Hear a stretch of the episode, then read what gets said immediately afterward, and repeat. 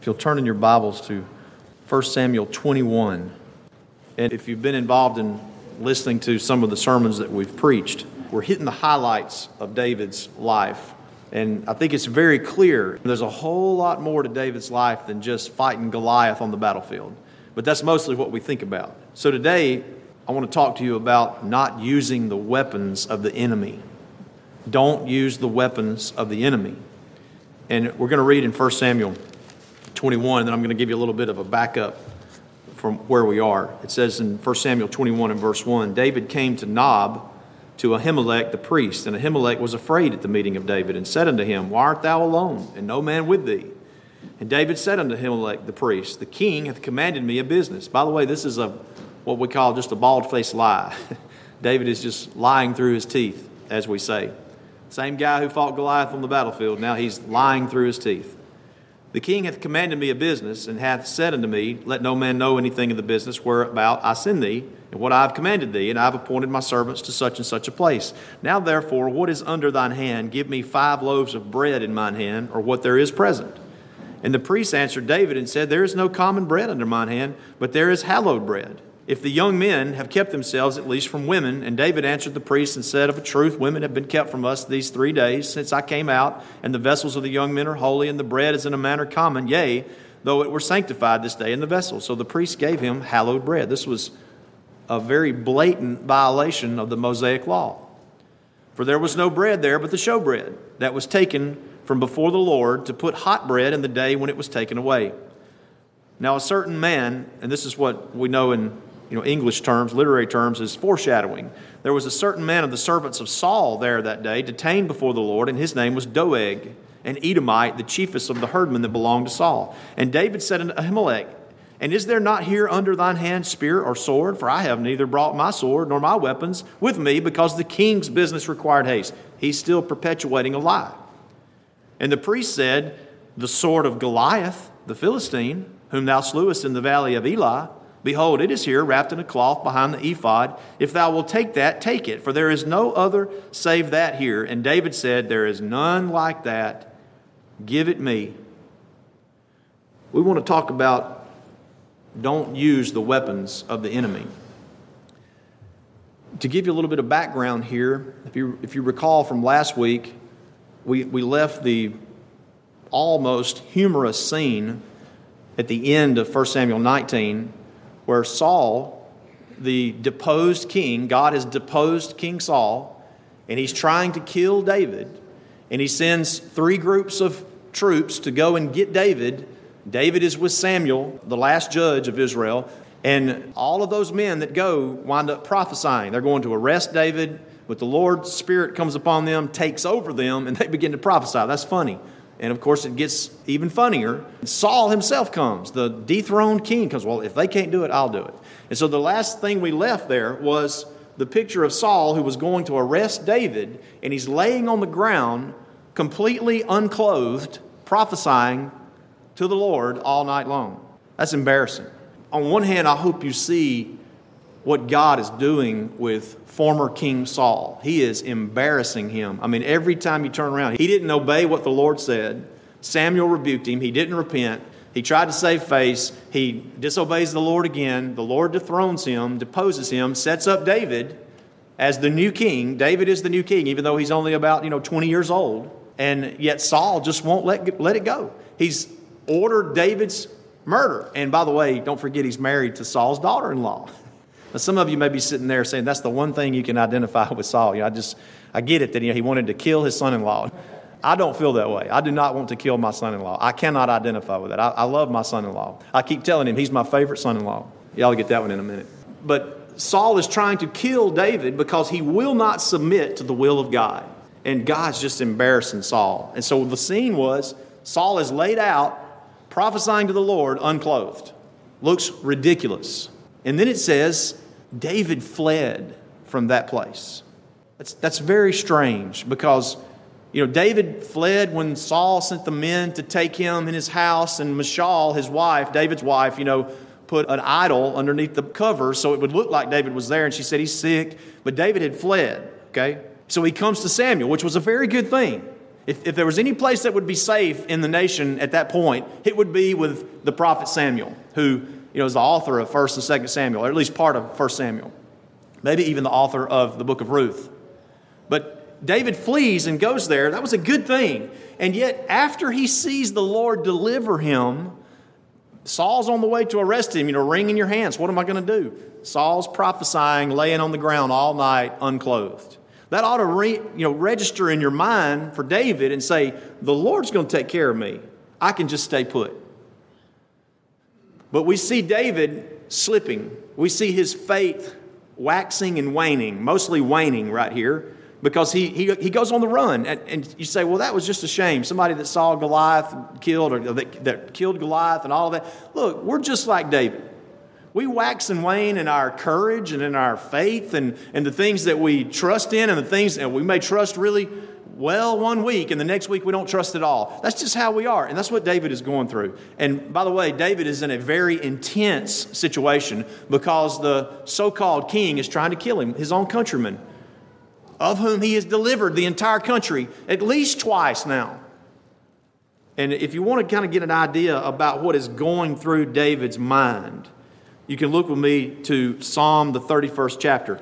By the way, in studying the life of David, which I've studied it off and on for years, but in, in studying on this series that I'm preaching to you, it, it has really come home to me just how many of the Psalms David wrote out of the distresses that he experienced. And you know, life is stressful, is it not? We go through distresses, we go through trouble, we go through anguish, we go through trials, and a large number of the Psalms are David expressing that. We ought to be comfortable in expressing that to the Lord. You know, we don't want to just stuff our feelings and not express those feelings to the Lord. Look at what David expresses in Psalm 31. This is David on the run. And let's look at verse 9. It's a long psalm, but we're just going to pull out a few of the verses that relate to him being chased, being on the run. And I believe that what he's going through, and when he flees from Samuel and he goes on the run, you know, he goes from being the in law of the king, now he's an outlaw. He's on the run. The king has death warrants out for him.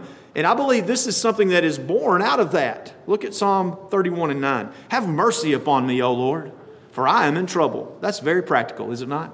You say, Well, I don't really know where to start to pray when I'm dealing with difficult situations. That's a good starting point right there. Have mercy upon me, Lord, because I'm in trouble. I got trials. I got troubles. Don't tell me that this is some deep, dark theological meaning here that nobody can grasp. Because we've all faced trouble, we've all dealt with issues, and David just looks up to the Lord and says, Have mercy upon me, Lord, for I am in trouble. Mine eyes is consumed with grief.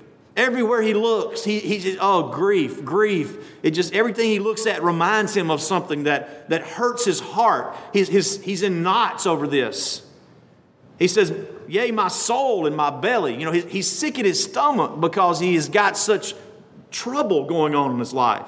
For my life is spent with grief. Now, if he was 20 or 22 or 23, you know, there's a little bit of humor in that. You know, he's only, you know, he's probably only lived 22, 23 years, and he's already saying, My life is spent with grief, you know, which is not necessarily true, but when you're going through trouble, it feels like that's all you've ever experienced. It's never going to end. It's just consuming me. My life is spent with grief, and my years with sighing. Every time he turns around, David's just going, Oh, goodness. I've told y'all this before, but I have a particular sigh that my sweet companion recognizes. I might be walking around the house and just, and she says, What's wrong? You know, what's going on? Or, what's the trouble? And sometimes I'll be like, Look, I'm just tired, and that's the truth. So I'm just tired. And then other times, you know, that big sigh may prompt a conversation. You know, this is just really gotten all over me. This is bothering me. Something's really bothering me.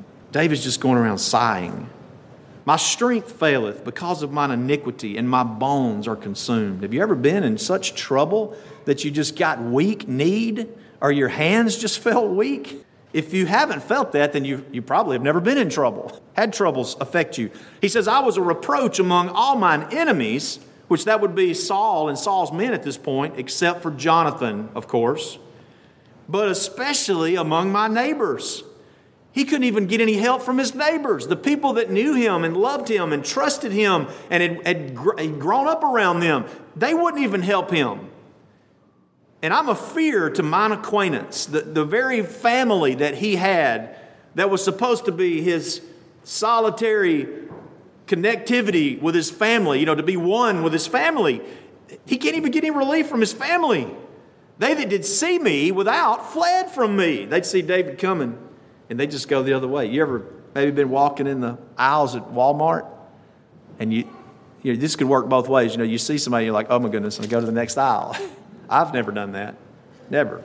I'm just kidding. I have done that many times, especially when I saw somebody walking down the aisle that I had prosecuted. I was like, they pro- I would think, it's not that I don't want to see them, you know, but the last time I saw them, maybe they had chains, shackles on, you know, and I figure they probably don't want to see me because it's probably going to bring up bad thoughts in their mind. But think about that. Maybe you've had trouble with someone and you see them, you're like, I'm, I'm just going to, I just don't want to get into this right now. I'm going to avoid them. That's what they were doing to David, just avoiding him. They'd see him coming and he'd think, they would think that he didn't see them.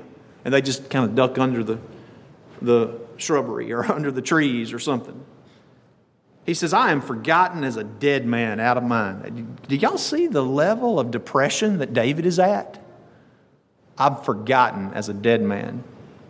How many of you raise your hand if you remember my great great grandfather, Francis Marion McCool? Don't raise your hand, Mom, because number one, you didn't see him. But if there's anybody here besides Mom and myself, and maybe my kids, raise your hand if you remember my great grandfather, Francis Marion McCool from the 1800s. I can tell you a little bit about him. But he is a dead man that is forgotten, basically forgotten out of mind. Nobody in this room, including myself or my mom, had ever met him. We just heard things about him you know, that were passed down. That's, that's the mindset of David. He said, I don't have any influence on anybody. I don't have any future myself. I'm just like a dead man who has passed off the scene 150 years before. I hope none of you have ever gotten in that kind of a mindset, but that's a very low state. And he's on the run. I am like a broken vessel. He said, I can't even carry any water. You know, I, I can't even carry any spiritual water because I'm a broken vessel. For I have heard the slander of many. There's people talking about David. Fear was on every side. While they took counsel together against me, they devised to take away my life. Now he's speaking directly about King Saul and his men trying to kill him. The same men, by the way, that saw David defeat Goliath by the help of God on the battlefield. Now watch this. But I trusted in thee, O Lord. I said, Thou art my God. Can y'all picture that? David's on the run. People are avoiding him, ducking out of the way, staying away from him, getting off of his path. He's looking for help. He's looking. He can't find any. Goes to the neighbor's house. Nobody will answer. Nobody will come to the door. He can't go to these other houses because they are in league with King Saul. So you know what David does? He just, he just, I can just picture him closing his eyes as he went on. He says, Thou art my God. It's like the only friend that he's got left in the world is God. Well, you know, you're not doing too bad with God as your friend. now, this is what we want to get right here. Look at what David says in verse 15. And, and think about the resolve of David. Now, look, I'm not saying that David gets everything right. Going and eating the hallowed bread, going and taking the sword of the enemy, Goliath, those are wrong things to do. But notice how his mindset, he keeps coming back to this My times are in thy hand. Deliver me from the hand of mine enemies and from them that persecute me. Make thy face to shine upon thy servant. Save me because I'm a pretty good guy. Is that what it says? Save me for thy mercy's sake. David said, I, I, don't even deserve to be saved. I don't even deserve to be delivered. But for thy mercy's sake, for the purpose of thy mercy, which is being given something that you don't deserve, for the purpose of your mercy, Deliver me from all of this that's going on around me. So, this is a psalm that is born out of the anguish and trouble that David was in. I encourage you. I'm not going to say if you struggle, but when you struggle, because in the world you shall have tribulations, our Lord said. When you have trouble, not if you have trouble. Come to the Psalms, come to King David.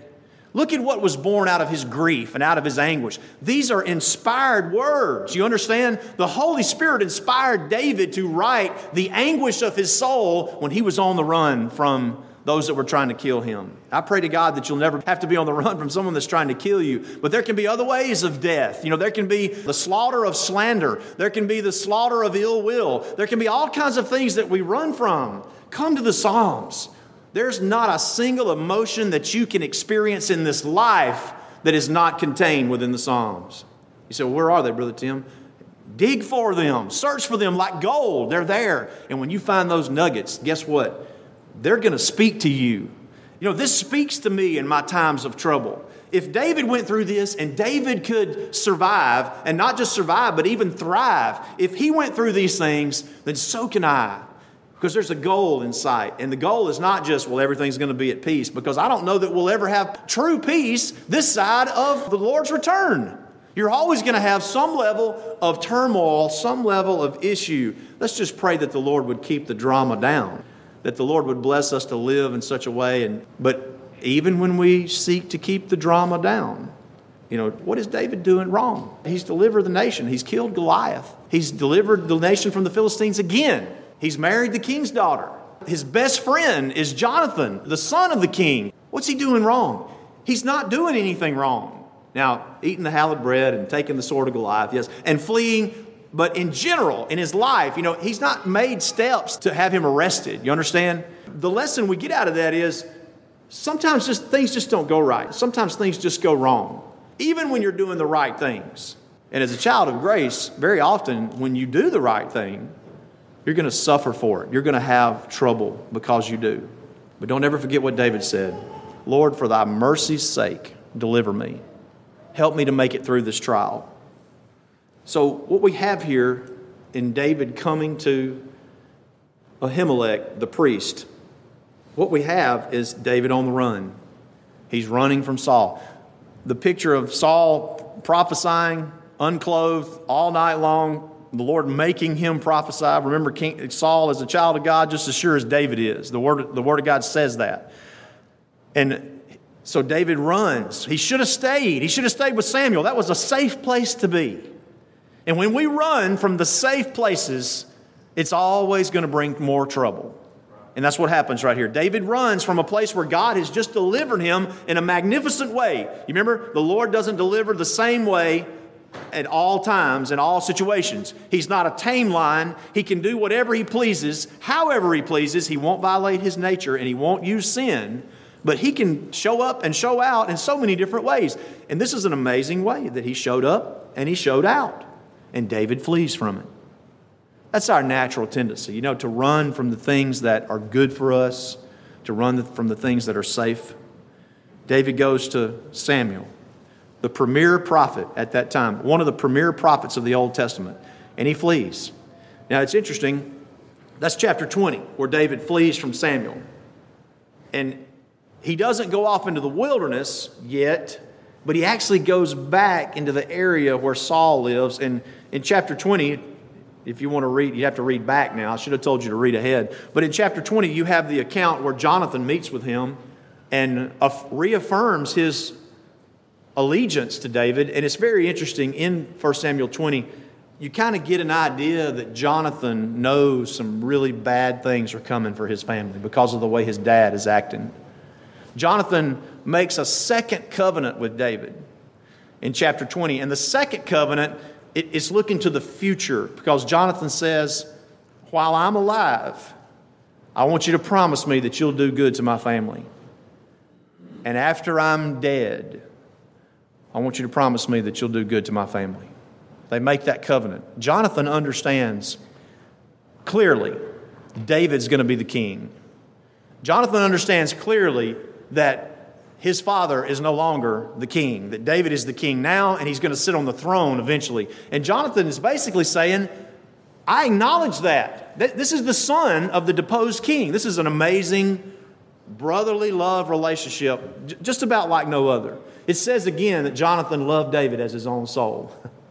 And they made that covenant. I want you to remember that. Remember the covenant that David and Jonathan make about David taking care of Jonathan's family, because that's going to come back in days ahead.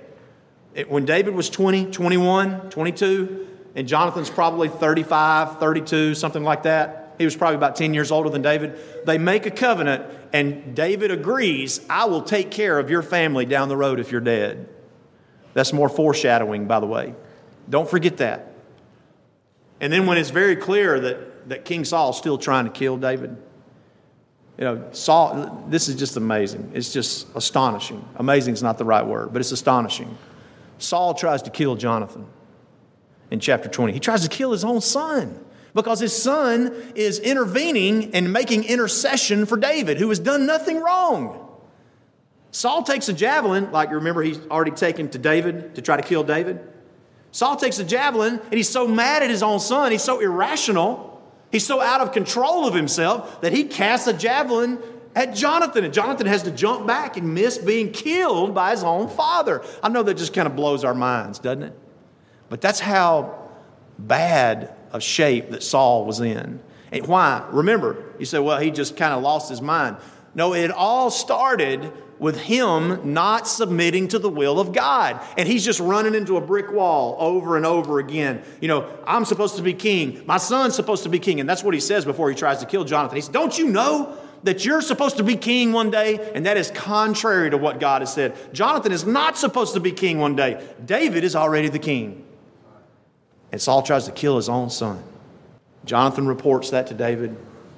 There's no way that I could preach or convey that meeting that they have there where they are in tears with one another as friends over the situation, over the fact that they can't spend any more time together. Because if David spends time with Jonathan, Saul's going to try to kill Jonathan and kill David. So they have to part ways. What, what, a, what a sad commentary on a troublesome situation. They had to part ways because of, of how irrational King Saul had gotten. And they cry and they weep and David goes out into the wilderness. And, and, it sounds like he's, he's got a few men with him that are kind of sticking with him. But when he comes to Ahimelech, this is what has happened. He's on the run. Can you picture David saying as he's going along, Lord God, help me, I'm in trouble. I'm in trouble. But remember, child of God, going on the run when you're in trouble is never the answer. Running away from the man of God, running away from the prophet of God like David did, it's never the answer. So David, as I said, goes and he tells these big fat lies. I mean, he's telling lie after lie. You know, the, the priest says, What are you doing here? Because he's nervous. He knows there's some trouble, political trouble in the nation. And the, the priest says, What are you doing here? And David says, well, I'm on a mission from the king, which was a total lie. And not only that, he says, We're hungry. You see, David didn't even prepare himself when he went on the run. He didn't even prepare with food and water. He says, We're hungry. We're about to starve to death. And so David lies first, and then he lusts. You know, Job said, I esteem the words of thy mouth more than my necessary food. Job said that it's more important for me to honor God's word than it is to even eat. I tell you, that, that is a concept, I believe, a teaching that is so far into our, our modern day society. It's so far, you know, I just got to, I've got to fill my need. I've got to get the relief. I need, you know, Amazon delivery in two days. I mean, it's got to get here. I got to have relief. That's that's the way our minds have been conditioned in this: get anything you want, get any relief you need immediately. That's this, and I like immediate relief. That's great, but sometimes you just can't get it. And so David, you know, he says, "I've got to eat," and this priest says, "All we've got here is the hallowed bread." Maybe you go back and listen to the God of the Festival series that we preached a year or so ago, and it talks about that hallowed bread. That, that was God's bread. It was the bread that the priest set from week to week in the temple. In, in this case, the tabernacle. The temple hadn't been built yet, but they'd put it in the tabernacle. It's God's bread. It's the show bread. It's bread to show to God, and it's also bread that shows God. And you don't touch that bread until the seven days passes and they bring a new 12 loaves of bread in there. And they take the old bread, and guess what? The priests are allowed under the law to eat it. Anybody else is not allowed to eat it. David eats the showbread. And this is interesting. This was such an important event to note that a thousand years later, in three of the Gospels, you have the account of Jesus referring to David eating the showbread. And it's very mysterious, one of those mysteries, because we know David violated the law. And yet, those disciples were walking through the corn in the days of Jesus on the Sabbath day, and they picked the ears of corn and began to eat the ears of corn as they went. This is in the book of Matthew, Mark, and Luke. And so when the Pharisees, the legalists, they saw those men walking along and just eating, they're saying, Your disciples are violating the law. They're walking along, picking the ears of corn, shucking the ears as they walk, and eating as they go to the next town to preach. And Jesus looks at them and he says, Have you not read what David did when he was on the run and he came to the priest and he ate the showbread? Jesus knew how to throw it back on them, didn't he? Have you not read? I mean, these guys were the premier readers of the day, Torah readers, the Mosaic Law readers of the day. He said, Have you not read? Have you not come across that little gem in the Old Testament where King David, a man that was described by God as being after God's own heart, violated the law? And then he goes on, he says something very interesting in one of the Gospels. He says, If ye had learned what it means when I say, I will have mercy and not sacrifice, you would not have condemned the guiltless. Do you hear that? So if you take what he says there about the disciples, number one, he says that the disciples are guiltless in plucking the ears of corn and eating the ears of corn. And if you take that in application to what he said about David, he says David was guiltless whenever he ate the showbread. He's, in the mind of the legalist, it just boggles the legalist mind. Like, that doesn't make sense. You know, it's got to be black and white. It's got to be right or wrong. It's got to be righteousness or unrighteousness. You know, it's got to be holy or profane. How in the world can something that is clearly profane, the Lord says he's guiltless? Here's how it's by the mercy of God. You see, it's God's mercy as the Lord looked upon David in his guilt and he ate the showbread, which was illegal for him to do, as David came there on the run, as David was using the weapons of the enemy. What are the weapons of the enemy? Satan is the father of lies, and David is lying using the weapon of the enemy. Uh, what is the weapon of the enemy? Deceit is the weapon of the enemy, to unravel that which is good. And, and David is using all of those weapons in addition to the sword of Goliath that he's about to get, which was the enemy's weapon. The sword of Goliath did Goliath no good on the day that David killed him. Remember, David hit him in the head with a stone that the Lord blessed him to send it straight to the forehead of the giant. And then David takes the sword of Goliath and he cuts off his head with his own sword. The sword of Goliath did Goliath no good. And the sword of Goliath is not going to do David any good because it's the weapon of the enemy. You see? And yet the Lord says he was guiltless. Here's how even in the midst of all of his troubles that he was bringing and all of being on the run and lying and deceit and all of that, the Lord looked down upon David, and David's about to die from starvation. And the Lord, he'd rather have him eat the holy bread than to die of starvation. I will have mercy and not sacrificed. You catch that? So the Lord looked upon him and, and declared him guiltless. I declare him guiltless. How? Because when he ate the bread, he saw that the guiltiness of David was going to be paid for on the cross in about a thousand years. He saw the profanity of David on the shoulders of his own dear son. Child of God, when you take up the weapons of the enemy, like David did, it just leads to trouble after trouble after trouble, more trouble heaped upon trouble. But don't ever forget, you say, well, I've heaped up too much trouble. I've used the weapons of the enemy too long. Don't ever forget that the Lord, in His righteousness, through the sacrifice of His Son, He sees you as guiltless because He's paid for your sins. That doesn't mean, well, okay, well, I'll just go eat all of the holy bread that I can find. It doesn't mean, well, I'll just go out and I'll fill up on sin, do whatever I want to do. God forbid that. Paul said that. He said, Shall we continue in sin that grace may abound? God forbid. Look at what the Lord has done for you. Look at what the Lord did for David. The Lord was God of the Sabbath as he walked along with his disciples that day and they ate the ears of corn. And the God of the Sabbath, the super Sabbath, is walking with them. He is our Sabbath, you see? And they're walking with him, walking in the shadow of his wings and of his grace and his mercy. And they eat the corn there, see? They were guiltless because he fed them. David was guiltless because the mercy of God extended to David. But there's still more trouble coming. it hadn't even started yet, you might say. If you remember the little bit of foreshadowing there, it says there was a man standing by, and his name was Doeg. And he was a liar and a slanderer and a profane and a wicked man. And he saw what transpired there with David. He saw David eat the showbread. He saw the, the conversation between Ahimelech and David. And he saw David take the sword of Goliath.